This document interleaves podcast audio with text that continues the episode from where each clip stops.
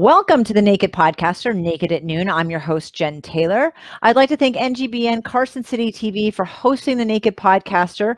Download the NGBN.TV app anywhere you can download an app, TV, or mobile device and catch all the episodes of the Naked Podcaster live and on demand. If you're looking for group coaching, one on one NLP coaching, or you want to have a super fun speaker join your conference, head over to my website, momof18.com, and get in touch with me. You can sign up for a 30 minute free strategy session to see if we are a great fit. There's also a lot of free information on my website. There's a free quiz on my landing page designed to reinvent, rediscover, or remember what gives you purpose, passion, and drive, a comprehensive how to start a podcast PDF on my podcast page, and a free PDF copy of my book, Hello, My Name is Warrior Princess, on my book page. So check it out at momof18.com. We've had amazing sponsors, and if you're interested in being a sponsor or an advertiser, just reach out. I'm so excited today. I have with me Doug Lawrence in Canada. Doug, how are you doing today? I'm doing well, thank you. I'm really excited. This is this is going to be a, a, really fun interview. I think your website is talentc.ca. We'll have all of that information in the show notes to get in touch with you. But jump in and tell me all about what Talent C is. So, gosh, Talent C started uh, formally, I guess, back in 2009, I was doing a bunch of stuff, not really sure what it was, but I was doing some things that I guess now we would call mentoring, uh, working with uh, university students, job coaching them, and the relationship morphed itself from a job coaching one into a mentoring relationship. And it was they were actually the ones that started me in in the direction that I ended up going. They they started to do referrals, so they would refer me to somebody else, and you know, get a hold of Doug, he'll help you. And at the end of the day, they said we can't afford to pay you, but I'm sure somebody else, you know, somebody could. And so I thought, hmm, I think there's something here. So I did some research and launched Talent C as we know it today in 2010. And it basically the best way for me to describe it is that Talent C is a organization that is focused purely on mentoring. So nothing but mentoring. I, you know, I dabbled in some stuff before, you know, a little bit, but at the end of the day, my calling is mentoring, and that's what Talent C is is all about. I love so in the in on the page about well your mission. Your mission is to make you successful um, results and making you successful. And you tell a story about a woman with a resume. Yeah.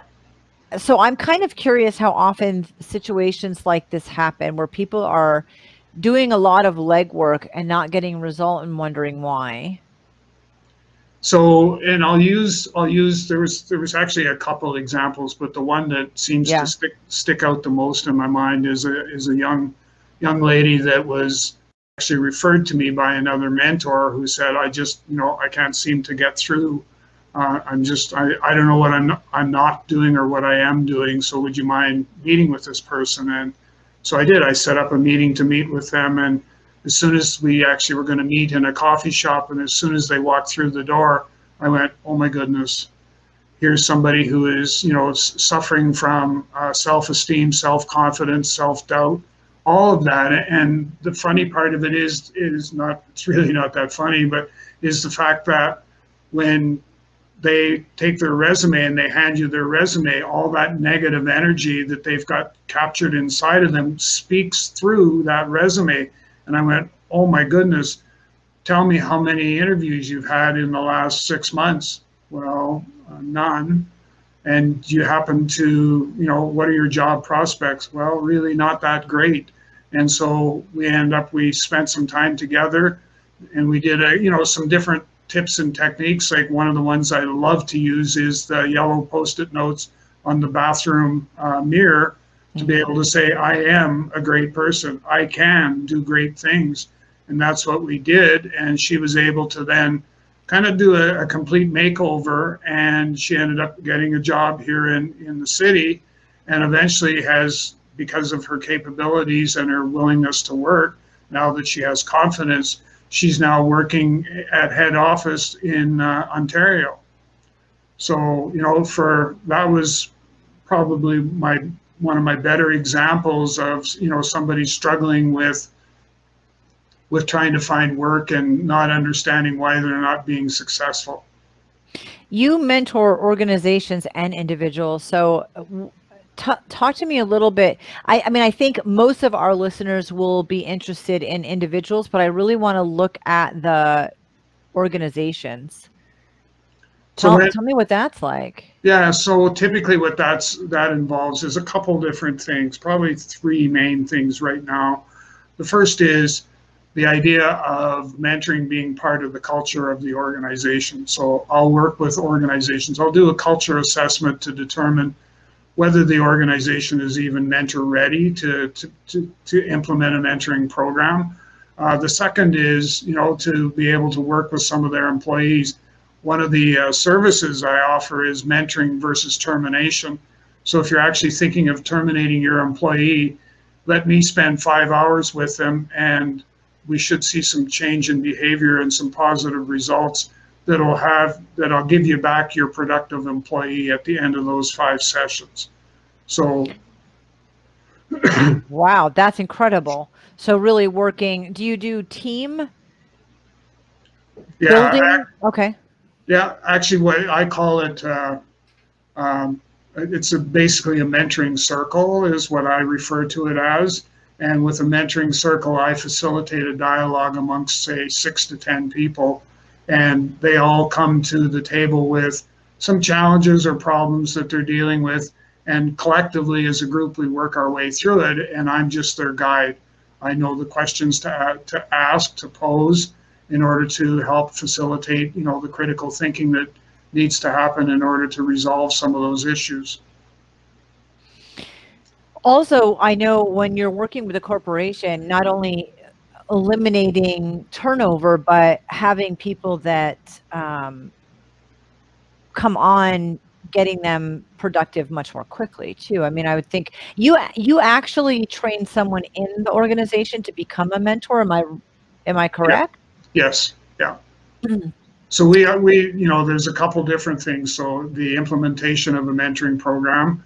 So and that can be a combination of formal and informal mentoring, but we also train people on how to become, or I train people on how to become, you know, an effective mentor. So we give you the tools and techniques that you need to have in your mentoring toolbox in order to be able to make a difference in in someone's life, to be able to, you know, help that disengaged employee become engaged, to to be able to, you know, help, you know, somebody who's struggling with confidence in the workplace to be able to help with that. And what's important today more than anything else is working with the organization and some of its people to deal with mental health and you know post-traumatic stress all of those things because organizations today aren't really doing a great job of, of that sort of stuff. Oh i hadn't even thought about that considered that. That's pretty incredible. You you have resources here. You have uh, a way for like if you you you speak you have resources, you do the certification of mentors, and then the mentoring for individuals and uh, corporations or companies. Tell me a little bit about the blog, the resources you're speaking, and then you have a book. And if you're on the homepage of the website and you go down, it's the bottom right, you can, which I bought and I will read, I'm excited about. I love to do that. So I, you have, there's a lot of things that I want to cover here that you do Uh, on top, yeah, on top of what we've already discussed. Yeah, so you know the the certainly the certification piece, that story by itself has had a couple different legs. Where when I first started with the certification of mentors, it was based on knowledge, and so you wrote an exam, and if you passed it, you that was how you demonstrated that you had the knowledge, and and the certification was issued by an organization out of the United States. So that's who I partnered with. And we reached a time period where the mentoring community was telling me or sending me a message that, you know, the knowledge base is one thing, but we want to be certified as competent mentors. And so as a result of that, I ended up partnering with a, a chap by the name of Dr. Stephen Hobbs in Alberta. And he's a a guru when it comes to international standards organization criteria and all that, and with the certification in just in, in general. So he and I have since uh, joined forces to provide now what is a certification process for people to be certified competent as a mentor. So, you know, we've got definitely got the certification piece and I think you had touched on the speaking part. I've yeah. spoke yeah, I've spoke, uh, you know, at a number of different conferences, whether they be human resources or, you know, various industries. I, am not an industry specific sort of person. I speak wherever the need is, and I usually tell the story about, you know, the gift of mentoring and and how mentoring can make a difference, you know, in someone's life if it's done in an effective manner. So, you know, we've got all of those things. And then, you know, with I've got I published the book The Gift of Mentoring in 2014, and the the book is it's kind of one of those things where I, I I looked around. I had I think it was three different people that kept saying, you know, a little bit of a push, and Doug, you need to go write a book. You got to write a book. Mm. And I'm I'm kind of going, yeah, you know, I'm not really that. No, I don't think so. And then they said, no, no, listen to us. You have to write this book. You've got to get it written.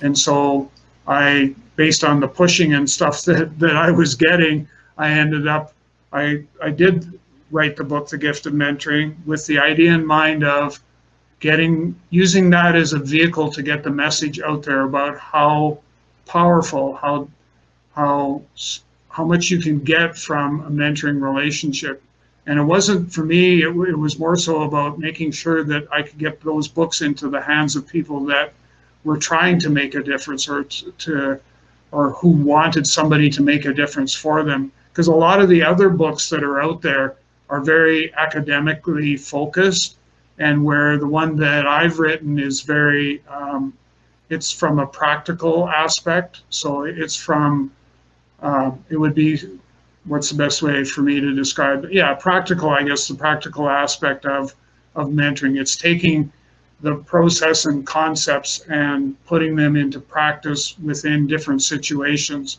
So there's five or six case studies in there that actually okay. that actually will demonstrate how how mentoring has been used to make a difference in someone's life. Wow, I love that. So you speak wherever you want to. And the book, the, that's incredible. Um, the book gets, uh, I have it up on Amazon, super easy to find and to get. And I love that you just got, you got to share your experiences in that book so that you could help people who were reading it as opposed to hiring you or in addition to? Typically in addition to, like, okay. you know, I, I, I, remember I spoke at a conference in, uh, where was I, Victoria, um, Vancouver, Victoria, and I took 12 copies of the book with me. And after I spoke, at the sort of at the end of when I was done, I said, "What you know? I'm I, my apologies for only having brought 12 copies of the book, but here's what I'm going to do: is as as soon as I'm done here, I'll meet whoever wants a copy at the in the lobby at the top of the stairs. Well, that was not the smartest thing to have said, but I uh, I got inundated. I was mobbed at the top of the steps by all these people saying, you know, I was here first. Can I have a copy? No, no, I was here first. Can I have a mm-hmm. copy? And I I I gave away 20 copies, and you know I had such great feedback from people that that read it, even to the point where I've had people say that um, it would reading the book, it's like you're sitting beside me reading the story to me because I can actually hear your voice tell the story of the book itself, of the gift of mentoring. And for me, that's that's thanks enough.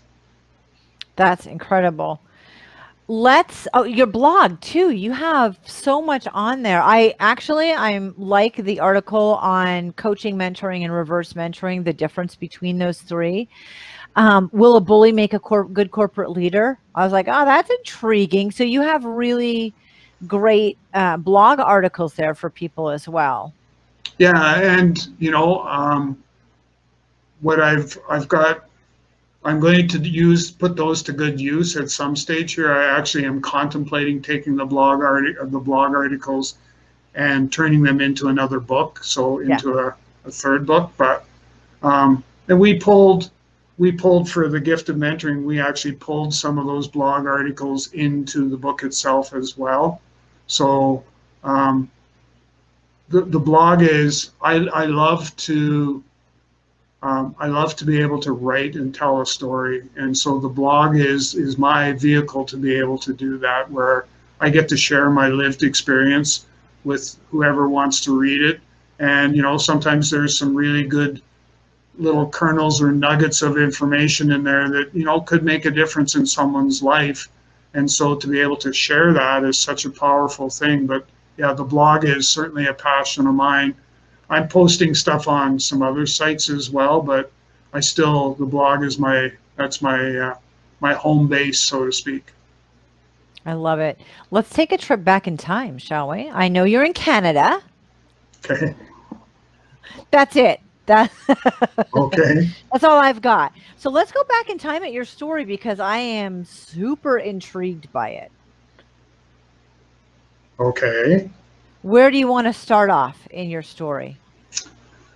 Ah, Saskatchewan farm boy. Hmm. Uh, grew up with my father was an alcoholic, and so I, I had to. That's that shaped to some extent. That shaped how whether I liked it or not. I guess that's that shaped how things evolved for me from from a life perspective. Um, I joined the Royal Canadian Mounted Police in 1974 and spent just about 25 years in the force. Uh, I'm a PTS survivor, or at least I think I'm surviving. Um, well, I mean that. I think so too. I think you are. Okay. Surviving. Yeah. yeah. So once again, I became the object of alcohol and uh, became a real, if you pardon the expression, jerk or asshole is probably more appropriate um, with my family. And I still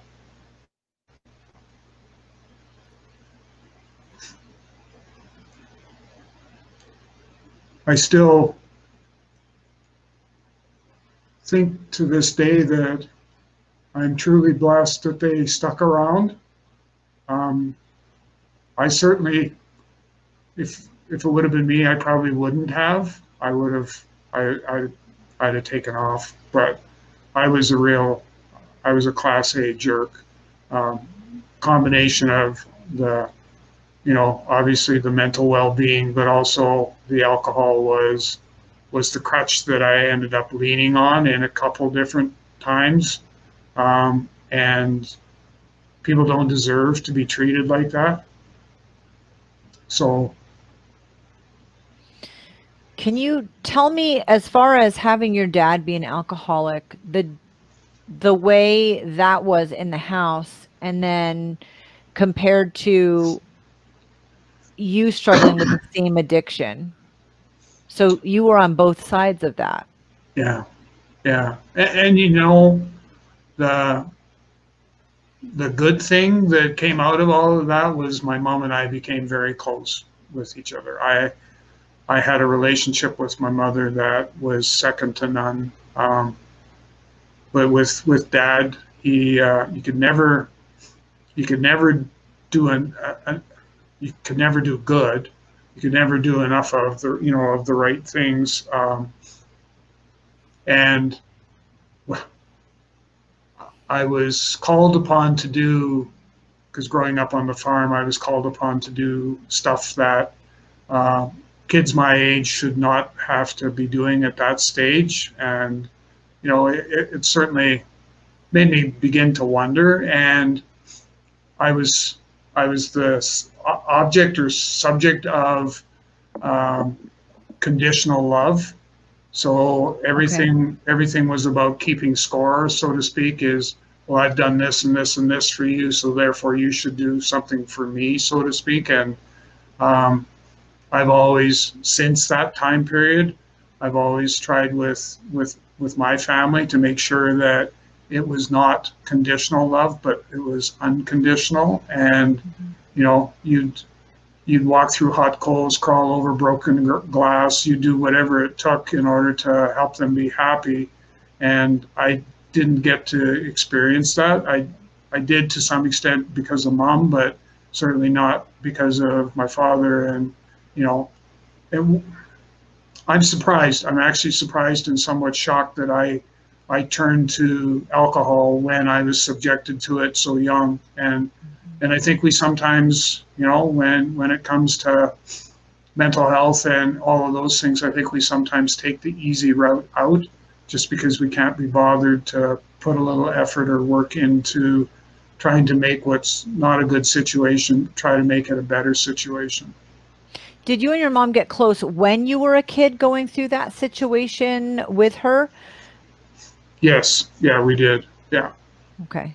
We used to, mom and I used to, we used to bale uh, straw. And so mom would drive the tractor and I'd ride on the, what we call the slip on the back where we'd stack the, the straw bales and then I'd take a crowbar and pry them off and stuff like that. And I can still to this very day remember mom popping the clutch on the tractor and me going, over tea kettle off the back of the slip and her feeling all so bad and stuff. And I just said, it's okay. It's okay, mom. And under my breath, I'm saying, I know it's going to happen again, but it's okay.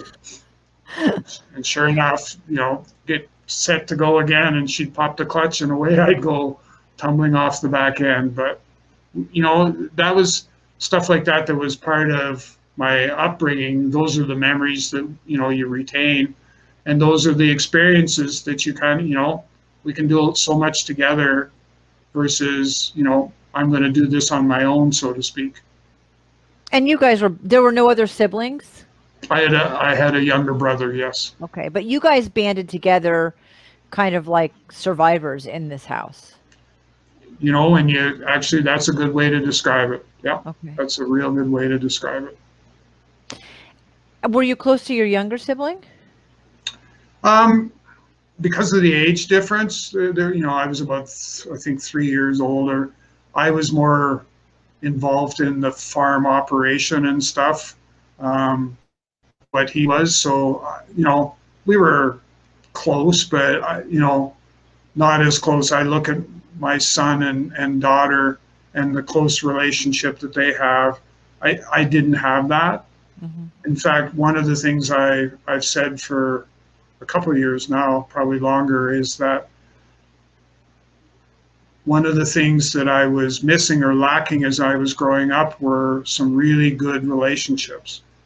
And what I've found is that mentoring has now provided me that that vehicle to be able to have those relationships that I normally, you know, that that was missing from from my life. So, um, you know, when I look at people ask you, you know, well, what's been in this for you in the with mentoring and that? And I can honestly say relationships. I've got some great, great relationships, some great people that you know I can call up and say, well, not right now with COVID and that, but um, I can call up and say, how about we go and grab a coffee at a coffee shop, and and they're there, and you know, didn't have that before. You mentioned that your relationship with your father was challenging. So taking it further down the road in time a little bit, how did that play out before we get into um, your use of alcohol? How did how did the relationship with your dad play out? It, I eventually, so like I mentioned earlier, we we were on the farm, and so I graduated from high school and I stayed on the farm to help them. And I told them up front that I was going to help them take the crop off that year, and then I was I was uh, packing my bags and moving on, which I did, and ended up uh, went to Saskatoon, Saskatchewan, and got a job working there, and then from there ended up applying and got accepted into the Royal Canadian Mounted Police, and yeah. um, you know there was still when I think back now, I can remember dad always wanted to try to get to every place that I was stationed as a police officer.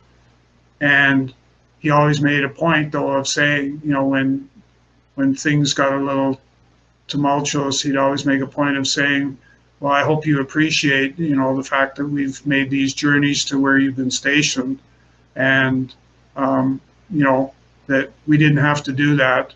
And I'm going, you know, what's going in through my mind is, oh, here we go. You know, it's the old conditional love kick again, and that's the way it was. And you know, both him and mom, they did make trips to, you know, a lot of the places that we were stationed at, but um, you don't you don't need to hold that over me as kind of you know uh, as a, a bit of a well not I guess ransom is the only word that jumps to mind but you know the, the it, it should have been done because we want to see where you are and we want to be part of you know your life going forward and stuff like that not because we're keeping score of how many places we've been to and then live. Are both of your parents are neither of your parents alive anymore? No, they both uh, they both passed. Okay. Um, yeah. So what happened with your dad? Because I have bullet points, so I know that there's a situation that happened with your dad, and why didn't did that go like you wanted it to? Oh, yeah. Okay. Uh, no. So the the and I'm not sure if you're talking about when he passed, but uh, that that is. Um, so I ended up. Uh, I got wind that he was ill and passing. He hadn't told me himself, and uh, I got wind of that uh, actually from from his uh, his wife, who would now be his. It was his second wife.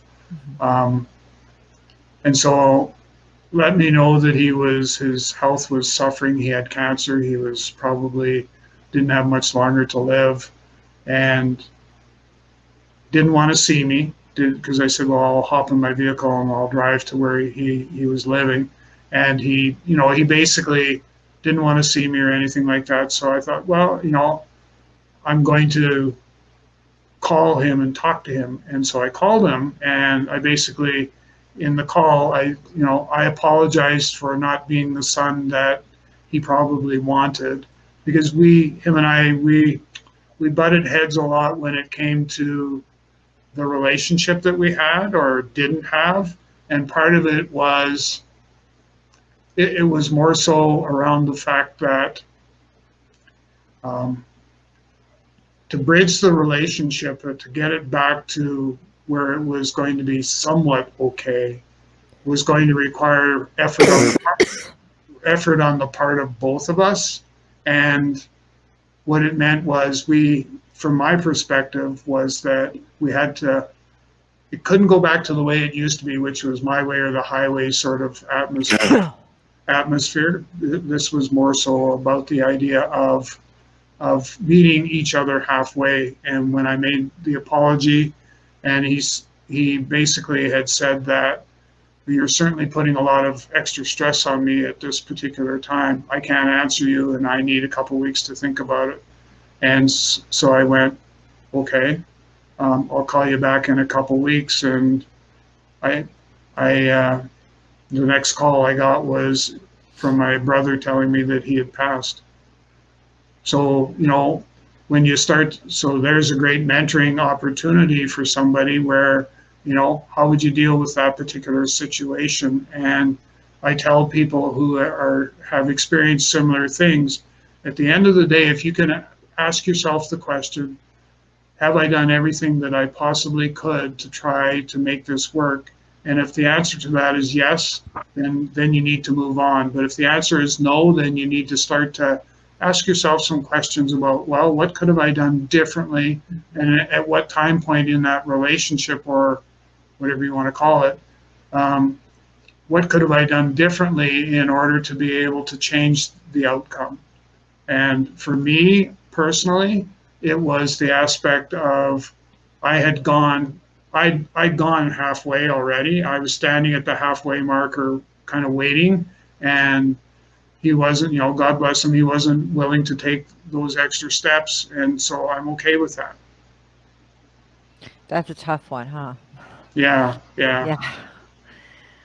You have um, extended family also. What did you have grandparents and stuff living around there? Was there extended family involved in the farm or in your life?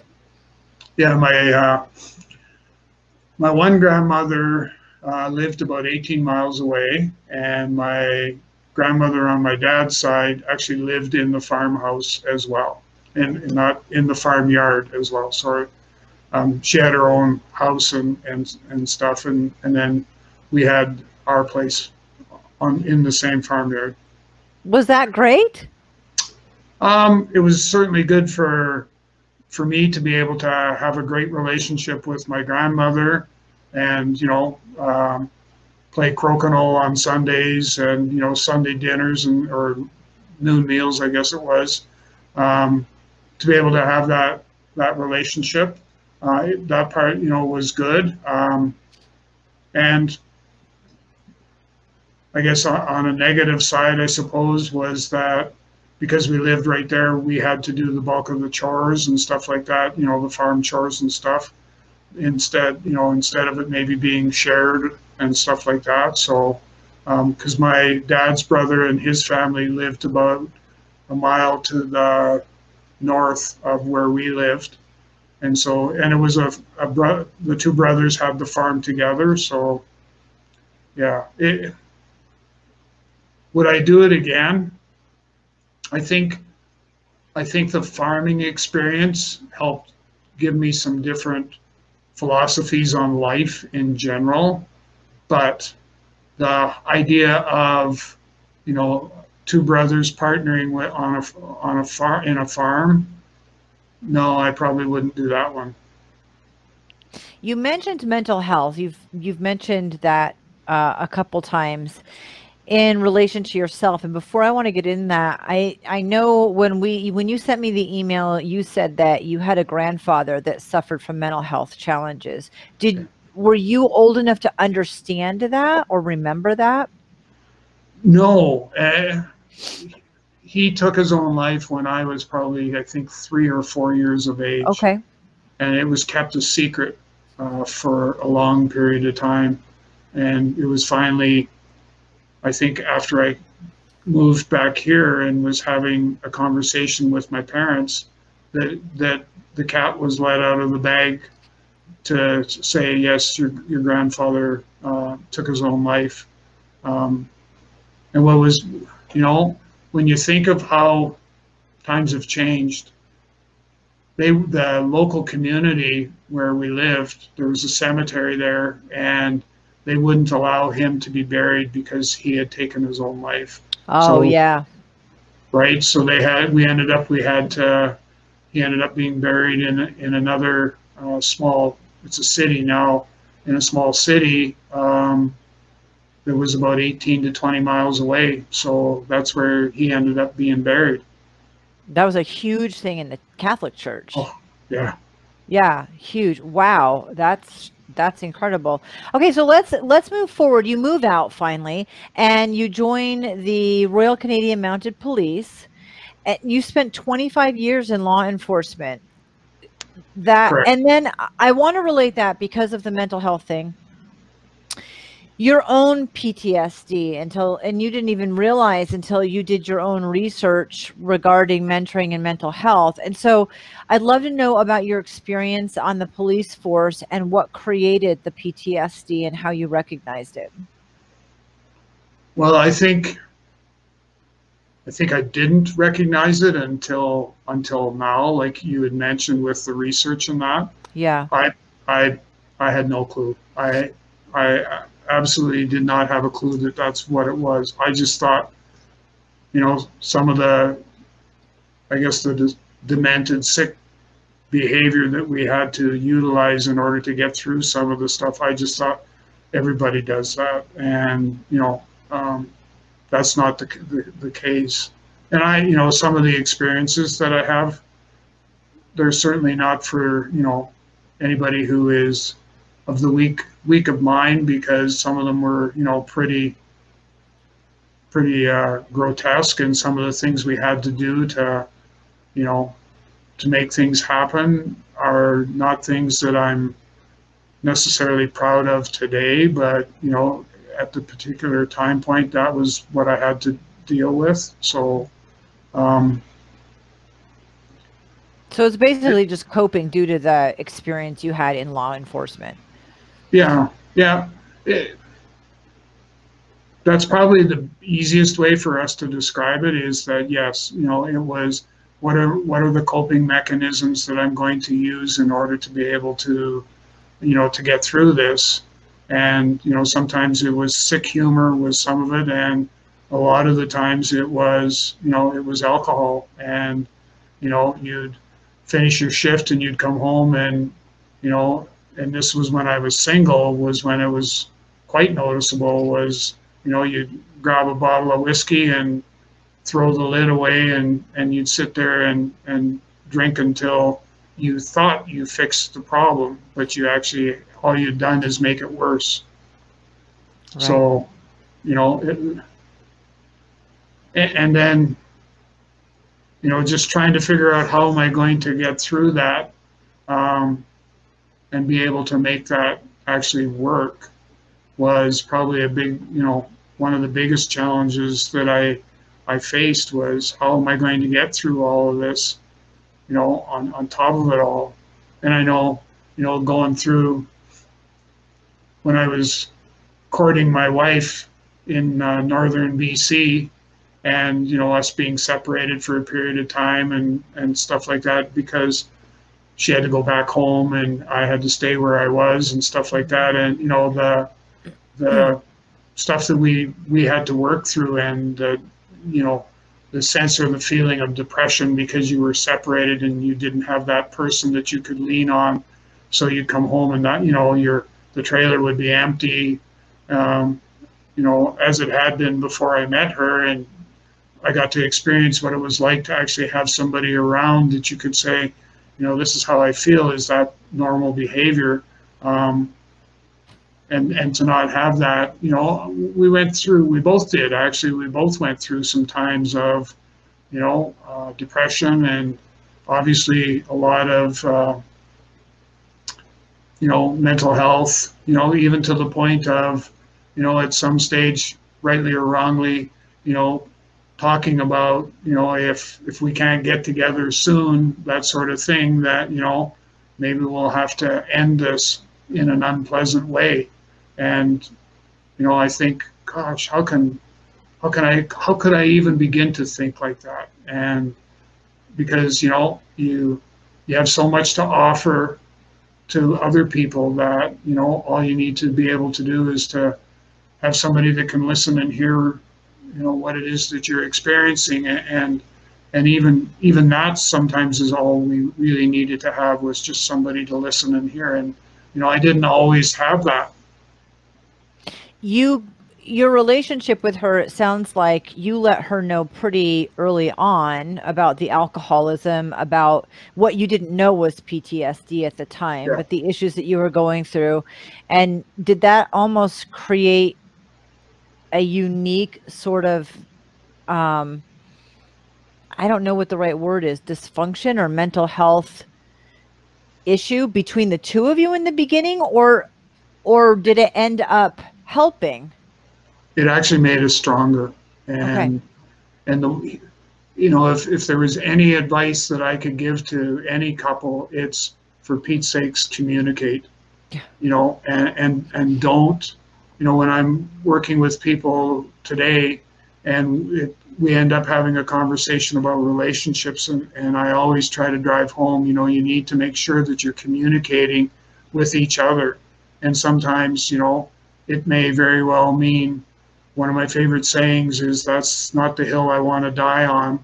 And so, you know, compromise and and have the conversations, have the discussions about, you know, this is how I feel. When you said what you said, this is how it made me feel. Or, you know, um, I really don't feel like going over to the Joneses tonight.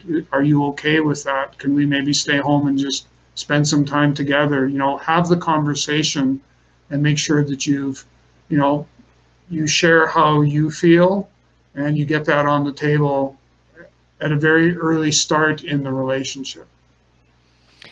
You guys got married and ended up having kids. So take me down the road of the alcoholism. She knew about it in the beginning, the alcohol use, but how did that play itself out? And at what point, if, if any, did you consider your father and being in the reverse role? Well, I think I considered him almost every time I had more than what I should, uh, you know, of uh, of alcohol, and it would be, oh gosh, shades of my father, and I would try to, you know, correct my behavior. Uh, my wife was very, very understanding, and so were the kids. At you know, we we have to try to, you know, be there to help Dad work his way through this because we know that inside that that person there is a better person just waiting just crying to get out and so we you know we need to be resilient enough to be able to help him do that. And and they did you know they uh, they did just that. That's amazing. So your wife was really supportive of the situation. Yeah. At what point did that did you decide that it needed to end or that there needed to be intervention? Was there therapy? What did the two of you go through and what about the kids i you know i think it was more so about us coming back to that that common place of we needed to communicate. And we had some really long long conversations where we talked about is this the type of relationship that we want one that's infused by by alcohol? And we didn't. We didn't want that. So there had to be changes made. And you know you know you and it's it's not when i think of where i am today um, the solutions that we had proposed were not necessarily um, for the long term, they would probably buy us, you know, time and we'd have to revisit the relationship again to sort of say, okay, you know, we're back repeating what, or I'm back repeating what, what got us, you know, where we questioned our relationship, what got us to that point, and I don't want that. So we ended up, you know, um, sort of rejigging everything and, and getting back on track so that the relationship became stronger as a result of that. That's incredible. And what about the kids? And your wife didn't struggle with alcohol use then? No, no. Okay. So what about the kids and the relationship and what they saw, how they have felt? You know, I what I see today and um, is that the relationship that I know that I have with both my son and daughter is one that's exceptionally strong today. Um, you know, we're we're we're going through some tough times right now, um, and they're there to help support me. So my wife passed away on the sixth of February from cancer. So we've been we've been holy cow, Doug. Yeah, so we've been you know working our way through that, and my son and daughter, you know, and you know my daughter-in-law and some close personal friends and my son-in-law everybody has come together when you want people to be steadfast and true in a relationship. That's the example of what i'm i'm exposing what i'm exposed to right now is everybody's there for everybody. And you know it's it's it's been such a blessing to see. Um, so yeah so it, I've I'm seeing the the side that I knew of of both my son and daughter. I knew it was there, and and now it's it's actually um, now it's actually starting to show. You're less than a month from losing your wife. I am so sorry. I had no idea. Oh, it's well. Thank you for that. Um, this is therapeutic for me anyhow, so this is good and I'm I'm still glad that we've you know we had the opportunity to have the conversation because it it is it's I think I find that with a lot of people when it comes to dealing with grief and trauma that we love to keep it bottled up inside because it's too painful to talk. I can tell you that I'll talk your ear off if you give me the chance just because it helps me feel you know, that much better as a result of that. But well, you, you come to the right place. I, uh, I, we're definitely going to visit this. I want okay. to know about the PTSD did you and your wife discover this together? Did it make a lot of things click into place for you? What did you do for yourself to get through it at the time? Because it sounds like the two of you had this great relationship where she really supported you and worked on things and wanted to move forward through them. Yeah, the I think the the the PTS we didn't know is kind of like my mentoring story, right? Is I'm doing things that you know people have keep asking me to do more of, but I don't know what it's called. And, and it took some time for me to finally realize that, yeah, what I'm doing and what my calling is is mentoring. And it's kind of, you know, kind of the same sort of thing with the post-traumatic stress is that um, it, it was taking place and going on. We didn't know what it was. And it was only actually, to be truthfully honest, it was only once I started to, to do my research on post-traumatic stress and the mental health mentor and and the material that you know I'm going to use for my second book on mentoring and mental health. It wasn't until we started to have those conversations, and she was as much a part of that journey as what I was, because that's that's part of what what we evolved to over time was that we're in this together. We're going to take this wherever it may end up. We're taking it together, and so she understood. She we had I can remember numerous coach coach conversations where, you know, now I understand why you behaved the way you did, and now I understand this, and now I understand that, and it was, you know, because we we had that open line of communication, we were able to work our way through it, and I went, you know, I'm really truly sorry for how I behaved. That's a tough thing to look in the mirror and have that conversation with even more difficult with the person that you love like that and and i'm maybe it's i'm just i'm different maybe but i found that having the conversation with my wife was probably one of the easier things to do um, hmm. and i think a large part of that is because that that was the premise that our relationship was built on. If I can't talk to you, then what are we doing here, right? And right. we we had those conversations. We always did, and we we used to talk, tell other people, you know, take the time to have the conversation, and and just remember that there's going to be times when that's not a hill you want to die on, and you you, you just need to work your way through it because at the end of that journey is this beautiful rainbow that you're going to absolutely love because you you will have taken the time to work your way through it. I guess I think having conversations shouldn't be difficult because I agree. It's like that with my husband too. But asking forgiveness is a different kind of conversation.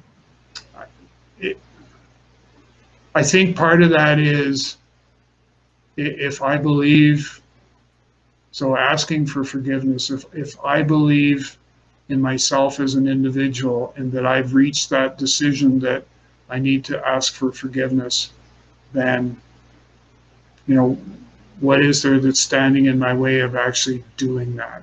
And there should be nothing. I should, if I've taken the time to build the relationship that I expect that I should have with my significant other, that there should never be a time that I'm questioning whether I I can ask for forgiveness. I just need to be able to ask. And the other part of that is what what precipitated or what got us to the place where I have to ask for forgiveness. What did I do that I need to to be able to that I have to I feel that I have to ask that question. And you know, a lot of times if if we can deal with that before we have to ask that other question, then that's just going to strengthen the relationship just that much further. I know in the beginning of our conversation about the struggles, you were a little emotional about the things that you felt you put your family through. So I wasn't sure what was difficult in that situation for you. If it was the conversation and the forgiveness or coming to terms with it on your own. So So are you, are you talking about the, the one with my father or are you? No, with your okay. family and what you put them through, knowing yeah. what your father did. Yeah. It, it, and the emotional part comes from, yeah, comes from the aspect I think of, of realizing that had of you know, had have we done some things differently that, you know, the, the outcome in those particular situations would very likely have been something different. And I, you know, I look at it from, I, I was truly, I am truly blessed that, you know, I had a,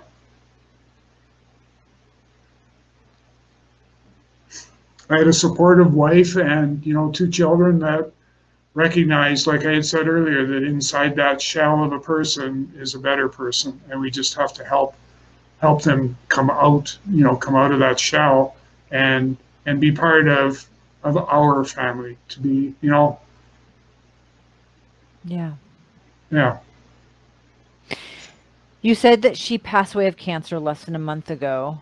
Yeah. Uh, how different was it for you to be able to be there for her to what I'm imagining was a pretty difficult time. It, it, was, you know, it was, I was glad that I was able to, to be there. And, you know, she was hospitalized for, well, diagnosed on the 7th of December and passed on the 6th of February. And so wow. she was, for the most part, with the exception of a short period where we actually got to have her here at home, she was, for the most part, in, in the hospital. And, you know, eh,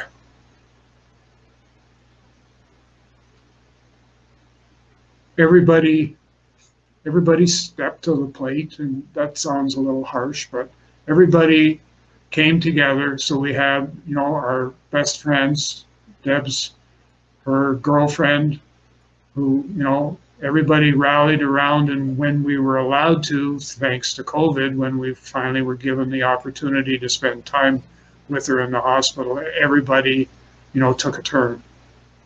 And, you know, it, it was, and everybody was respectful of each other, wanting to have that time with her.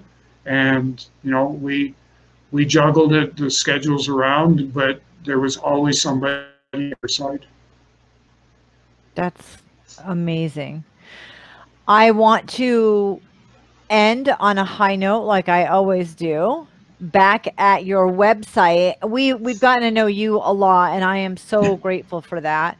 Let me know. Well, I have a couple questions about this. So, with everything you've gone through in your life, and now helping other people, is there one? Are there a couple issues that come up?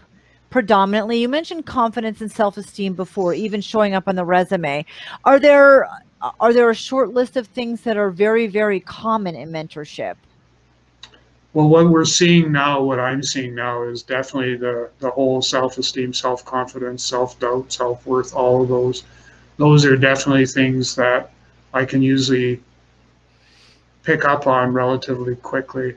But the other one that, that is, and I, I'm I'm at a point now where I'm actually getting ready to publish another blog article, mental health, the silent pandemic, and and so for me, what I'm starting to see is more and more people experiencing mental health symptoms where where we maybe weren't as, as aware of that before, but we certainly are now.